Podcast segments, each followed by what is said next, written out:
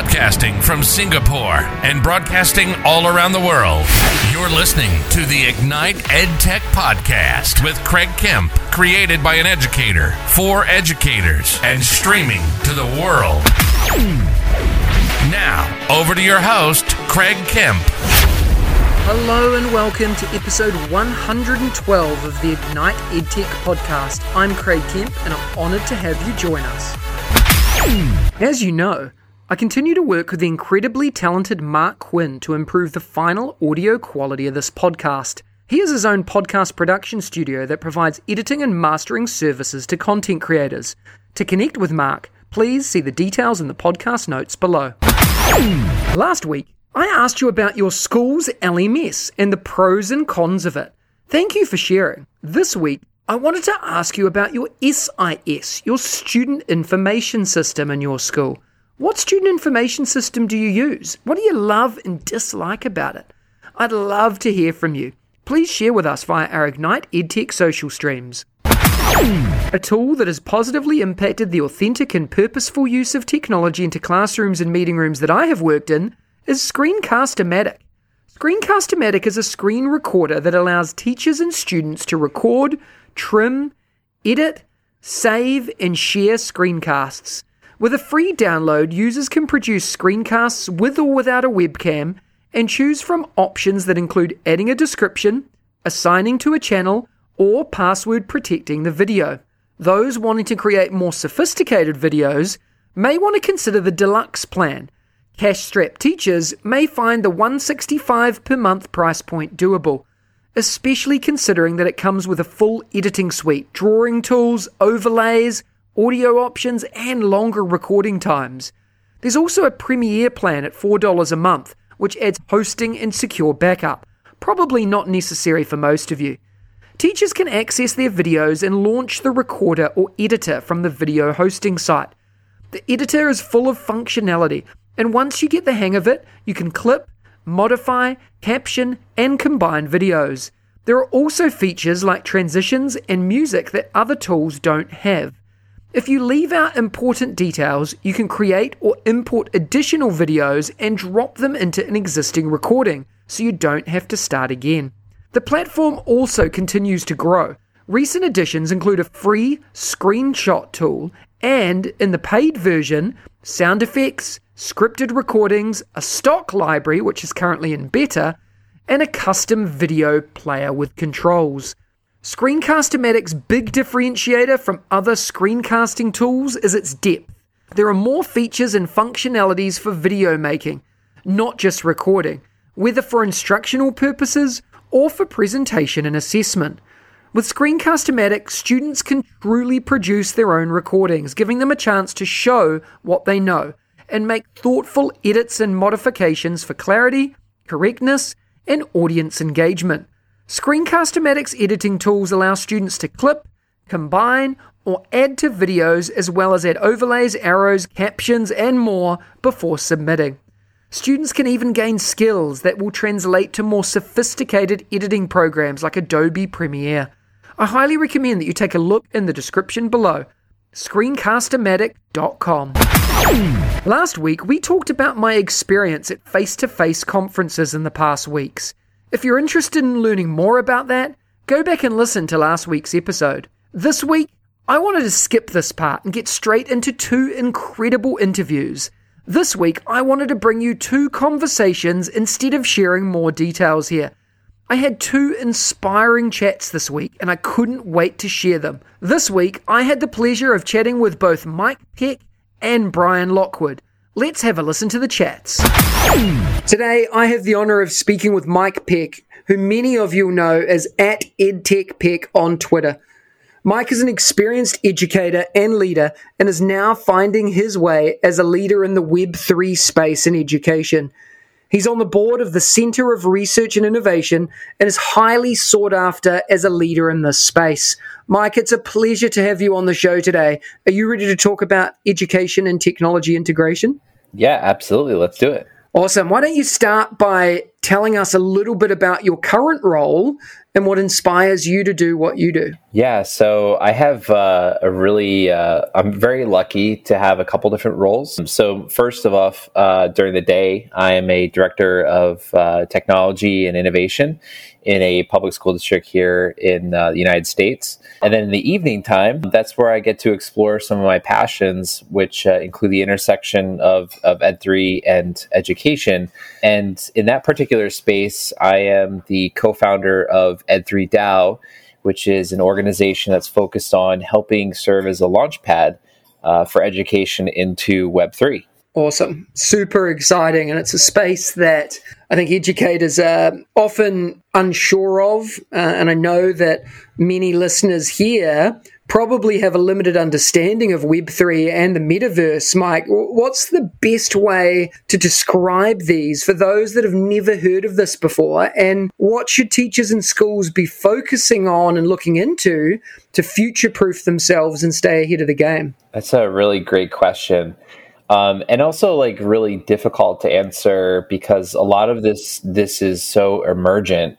But I think one of the things that really kind of inspired me to enter the space is some of the principles that are sort of governing how all this space is emerging and that that revolves around the individual's agency so like my ability to go into the space and participate in web3 um, as I wish to. You know, we, we kind of remove some of these walled gardens that we have in Web 2. Well, when we started with the web, it was you know very very simple websites. You go to the website, you check out the information. Basically, the only thing you could do in Web one is really read what's on the websites.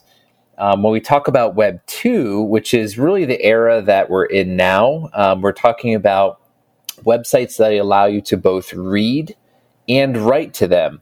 And so, a super helpful mental model for um, this sort of structure for the web is like social media. Think about Facebook, Twitter, Instagram. Know, these are sites that you can go, you can absorb content, so you can read what others are posting or talking about. Um, but you can also write your own stories. Uh, you can write your own narratives on Instagram, on Twitter, on Facebook. But when we're talking about Web3, the main difference is that you can read what's out there, you can write to these websites, but more importantly, you own the data that you create. Um, so when you talk about like Facebook, Twitter, Instagram, there's plenty of stories about out there about people, you know, having their accounts locked down and you know being deplatformed. The reality is when you when you use these sites, um, they're free to use, which is great. But at the same time, though, uh, the compromise is that you don't really own what you put out there. And so the whole movement with Web3 is really focusing on um, shifting ownership back to the individuals. And I think that's what really inspires me about the spaces and and I think there's some really strong parallels to education. You know, in recent years we've really talked a lot about the role of the learner in the educational process and how do we return ownership to the learner? Like how do we put them in charge of their own learning? How do we help guide them through their own learning pathways? And so that that word that I keep coming back to is agency. You know, how do, how do we provide that learner agency? And, and that's really the big question here with regard to the web is like how do we return agency to the individual? Yeah, that's amazing. A really cool story and a really nice, easy explanation to understand you know the pathway from web 1 through to web 3 i think it's a really nice way to explain it mike you're the co-founder of ed3 dao as you explained Tell us a little bit more about this. What is it, and how can we connect in this space? Yeah, so like a really helpful mental model for um, like what we're trying to do here is this is sort of as I see it the next iteration of a, a PLC, you know, a professional learning community we're, we're bringing together people from across both education and Web3 to join this community that we've formed called Ed3 DAO. And our goal is to really focus on figuring out how, how is Web3 going to impact education? And the part that I think is super interesting is just the diverse perspectives that are joining our organization or our community. As, as an organization, we are a 501c3 nonprofit here in the US but but we want to focus on control of the community and and where that control lies and so we are working on building out systems to like i said with the plc is to give the plc the voice give them the ownership of the community. And so um, we have a presence across a couple different platforms. In particular we're on twitter um, at, at 3dao um, but we also have um, a pretty large Discord community. Discord happens to be like one of the primary um, tools that, that's really emerged in Web3 because of some of the open source like um, building that can go on there. And our Discord community has about 1,200 people, some from education, some from other places, but we're all really interested and curious about how we can find you know better ways to build out um, educational technology using Web3 tooling and uh, people are free to join our community if they'd like to to learn more about what we're doing. Yeah, I love it, Mike. And everything you're talking about, by the way, we'll put links to uh, in the podcast notes too, so people can click through and connect. Mike, let's jump into some quick fire questions. The first thing that comes to your head, and maybe a brief why. What's your favorite EdTech book or resource? Oh, that's a great question. I stay up to date. I think my favorite website is probably Getting Smart. Um, I find it a great resource um, to explore, which always has like latest in pedagogy, technology. Uh, I would also add probably one of the more pivotal books that I've ever read um, had to do, do with disruptive innovation. That was Michael Clayton's book. It was a Clayton Christensen Institute book on disruptive innovation. That was a hugely impactful resource that that I've um, you know really took to heart. Awesome. And and what's your go to edtech tool that the listeners need to try? That's a great question. Um, I would love to probably stretch people's thinking with like a Web3 tool, but I would say probably the one that, that I use, I, I couldn't really live without is, uh, is Calendly. like I use Calendly all the time. I, I don't know where I'd be without it. So it's something that, that definitely, if you haven't checked out, I would recommend. Yeah, I'm exactly the same as you, Mike. My world would be flipped upside down without my Calendly. Absolute disaster. Mike, what's one daily habit or practice that helps you enjoy, progress, and succeed in your career? So it's like, it's not embarrassing, but it's kind of funny because like everything that I do in my life is so digital. Um, but I think the one thing that I find super impactful is very analog um, and that is brain dumping. So, like five minutes before bed, um, I have a book uh, where I just kind of write and I drop ideas. I just continually build on those ideas uh, day after day, week after week. And I think, and it's one thing I haven't done like super consistently over my like life, but trying to get back into it recently is is just that habit of staying with it and then also um, you know revisiting and reflecting on those things because I think through the reflection you find you know what ideas are really powerful and, and what moves you and then also you know how far you've come in your journey. I love that. We're very similar in that. My mind goes the craziest in the evenings actually and it's a good way for me to to get all of that out so i can actually sleep and not wake up in the middle of the night. So that's a really good shout out i think. I love it. Mike, you've shared so many amazing tips, advice, pieces of knowledge and experience today. I know the listeners are going to want to follow and connect with you. What's the best way for them to do that? Yeah, absolutely. Um, so Twitter is probably the place where I'm most accessible. So um, that'd be at EdTechPeck. So I'm there every single day. Probably too much of my day is there. You know, would welcome anybody to join our community in Discord. Even if you're new to Discord or don't know anything about Web3, um, we've created a space that uh, is really hopefully you'd find uh, very welcoming and open to people who are you know just on the beginning stages of the journey or people who are down the web3 rabbit hole as they say. You know our community is is open to anyone who identifies as an educator and people who are interested in the future of of innovation and and uh, education.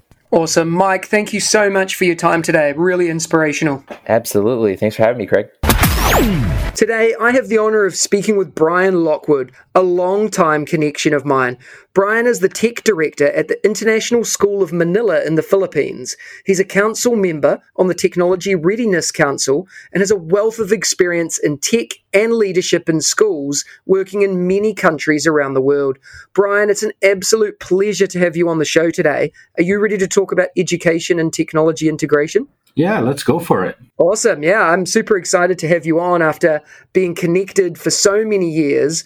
Uh, it's a real pleasure to be able to chat to you uh, and go into some of the work that I see you share online. Why don't you start by telling us a little bit about your current role and what inspires you to do what you do? So, my current role is the uh, IT director at ISM.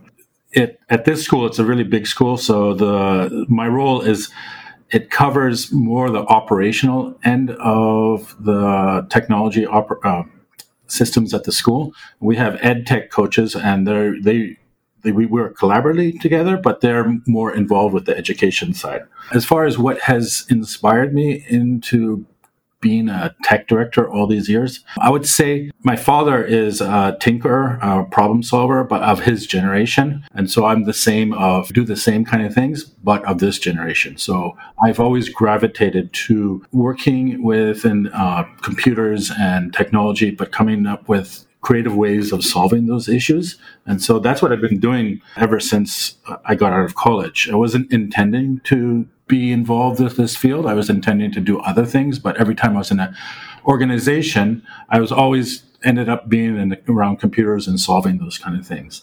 The other area that has inspired me is my great great grandparents. They were involved with education. They were actually uh, district superintendents. So when I was in a role where I was not in upper management. I was at, uh, you know, just doing network management or I was doing computer repair, really low level stuff. I did see these opportunities to become tech director, but I was really I wasn't sure if I could do it, but I looked back in time and I looked at my great grandparents and I saw, oh, they were they were they were superintendents for huge school districts. So obviously, it's possible. And my wife also encouraged me. If I didn't I didn't have her as support and backup, I don't think I would be in these roles. It was it's a lot of credit to her Um, she supported me and encouraged me, and then I went into it. And sometimes the job descriptions to become a, de- a tech director, it, it's intimidating, but all of us have the capacity to do it. And so back 20 years ago, I, I became a tech director, and after that, I've just been doing it ever since. Yeah, it's a cool story, actually, Brian, because you've been in the international school space for a long time across many different countries, and many of our listeners are quite interested in this space. Why did you choose to travel internationally, and what do you love about that expat lifestyle? I mean, it's part of my DNA. It's a long history of our family DNA. My parents also grew up overseas. What happens when you grow up, wherever you grow up, that is home for you. And so with my parents growing up overseas, I could see that they also worked overseas. And I think everyone that lives overseas has this challenge of they really enjoy the lifestyle of being overseas, but they also miss home. But then when they go home, they miss being overseas. So there's never a, sort of a, you have to come up with this psychological understanding of what it is to be someone working overseas. And I saw my parents struggle with that. And so I have a bit of an understanding of, of why I like being overseas. So I, I, because I grew up overseas, I understand that's my ecosystem. I like being, uh, I like to travel. I like the diversity of culture of wherever I am, and I like to explore and learn that. And that's, that's, I think, what attracts me to uh, international schools. I think you've summed up the lived experiences of many of us who have been in the international landscape for a long time. I couldn't agree more in the sense that, you know, culture, diversity, the people you meet, the opportunities that are created, um, travel, you know, all of these things add up to be a pretty amazing, I think, like a once in a lifetime type opportunity. Brian, moving into sort of your tech director stuff, you've been involved in a lot of tech programs, developments, and changes over the years. Tell us a little bit about this and what your best advice is for schools when it comes to getting tech right. I mean, what I tell schools is that even though I have all this experience, it doesn't mean my ideas will work. So what worked in one school is not going to necessarily work in the next one. So where I've where I think I've failed in, in the past, I'd be in one school and I said this whatever I did worked really well in this school, and then I go into the new school and, and I try to apply the exact same solution to that new school, and I find out it doesn't work. I've learned to come into a school, so I'm new here, and my first year is really to learn the school as much as possible, and in the school learn as much as possible about myself and assume all plans will go t- to failure. And so then it's working out. This is where probably experience comes in, is trying to anticipate every possible way that whatever you're putting towards plan is going to fail. The other thing I've learned is if you solve the problem, then you own the solution. So it becomes your head. It comes like a, it becomes difficult because you're the one taking care of everything. So the, the challenge from a management standpoint is even though you might have all these great ideas of possible solutions, you've got to have the team be inspired to come up with a solution, have them own that solution. So then you're, you're managing the success of that of whatever solution comes out of that. And in certain countries, it, that's a challenge because you're you've been brought in as this foreign expert that has all the right answers. But from a from a sustainable standpoint, you want the school to come up with that solution because we're so transient. We're we're we're at six maybe six years at max, maybe seven years max at a school, and whatever solution you come up with, you want it to keep on living even when you're gone. And the only way to do that, I think, it has the, those solutions have to be derived by the team. I like the focus on sustainability, sort of internal build out of you know solutions to problems. Uh, I think all too often, I think you highlighted this too that we're maybe often expected to come in, in in a leadership type role like that and make changes and make impact immediately. But like you said, for it to be sustainable, it has to be owned by the people that are doing it every day, and it has to be driven from within. So I think it's a really valid point, something that I've seen in, in my roles as well in schools. And I think it's really important to understand the context, like you said, immediately too. Brian, let's jump into some quick fire questions. The first thing that comes to your head and maybe a brief why. What's your favorite EdTech book or resource? Yeah, I'm not a book reader, so I'm dyslexic, so that's probably why. But ironic, I do all my reading through the web, so um, I, I, think it works well for dyslexics because we can uh, use find command to find text, and we can line out things by highlighting and all that. So Reddit is one of my favorite places to go. Uh, it gives me a really diverse viewpoint on on different things and i usually will look at the comment section i don't really read the article I, I, just go through the comments and read the different things and so there's a reddit for international school teachers and anytime they're talking about tech kind of stuff it's kind of interesting because they're hearing that perspective that you will not get if you talk to them directly because reddit gives a sort of anonymous kind of environment so that you get i think a more honest opinion on on on different things and then the last one is the the small site I run, Tech Director. I've been um, moderating that, but I constantly go back there to find uh, resources and new ideas of, of how of, of best practice to do uh, within the school. Thinking about the tools that you've encountered and worked with and still work with today, what's your go-to edtech tool that the listeners need to try? Um, I just have like I just listed two. Um, if you're if you're a Mac user and you have Keynote, a very quick way to make uh, GIF animations is just drag any movie into Keynote. You just could be one slide, and you can export to GIF. So GIF animations. So anytime I want to make a GIF animation, and I use the GIF animations a lot when I send it uh, as email because you can be very descriptive about a task. Uh, so if you're trying to teach someone to go to an aspect on the computer, I would do a screen recording of, okay, you need to hit these series of things. So instead of doing a description in text, I'll do a GIF, I'll do an animation, stick the, the video into Keynote, export as a GIF, stick it into the email. And because GIF animations will play within email, then it's a very quick way of illustrating how to take care of a task. Really cool resource. We'll make sure that everything you've talked about we'll put in the podcast notes as well. And Brian, what's one daily habit or practice that helps you progress enjoy and succeed your career? It's walking. Uh, there's no tech behind that. Uh, what I do is I walk to work and back. So my commute is walking, and what that allows is sort of a meditative uh, experience, so that it allows you to sort of reflect and think about your day. And any form of exercise will help you come up with new ideas. So for me, it's walking. The other uh, part of walking I do is within the school. So every day I try to get out of the office and walk the whole campus. And our campus is big. We have 2,300 students. We've got four floors. It's massive. So it'll take me about uh, an hour to walk through the whole campus. And what that allows is accidental meetings. So I meet, I'll bump into teachers. They might want to have a conversation with me about something. We talk about it. It could be tech related. It could be something that's happening on the weekend. It, it's really about me getting out of the office and then just being more engaged with the, with the ISM community. Yeah, it's a, it's a very exciting way to connect and engage more authentically as well, I think. And uh, I would encourage everyone to to follow your ideas on that too. Brian, you've shared so many nuggets of wisdom here today, and I know that the listeners are going to want to follow and connect with you.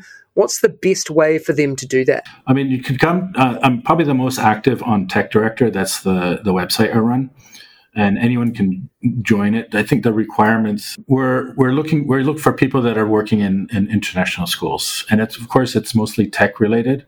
Uh, but we also we like to have heads of school be a part of that conversation too, because then they can be more educated about what are what tech directors do, and they can give a voice. We do have some heads of school uh, on that on that website. There's no cost to join that that website. So that's tech techdirector.org. That's the the site.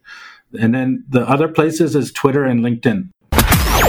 If you enjoyed today's episode, please follow us and share the podcast with your PLN and colleagues. Please remember to spend a few minutes to rate this podcast too on your podcast channel of choice so we can reach even more educators and edtech enthusiasts globally. Remember, you have the chance to win as well. Check out the links in the description for more, and I'll see you again next week. If you like today's episode, please don't forget to subscribe so you don't miss another episode. And be in the drawing to win prizes every week. If you know others that would enjoy the show, please hit that share button and brighten their day. Join us again next week for your weekly EdTech hit with at Mr. Kemp NZ.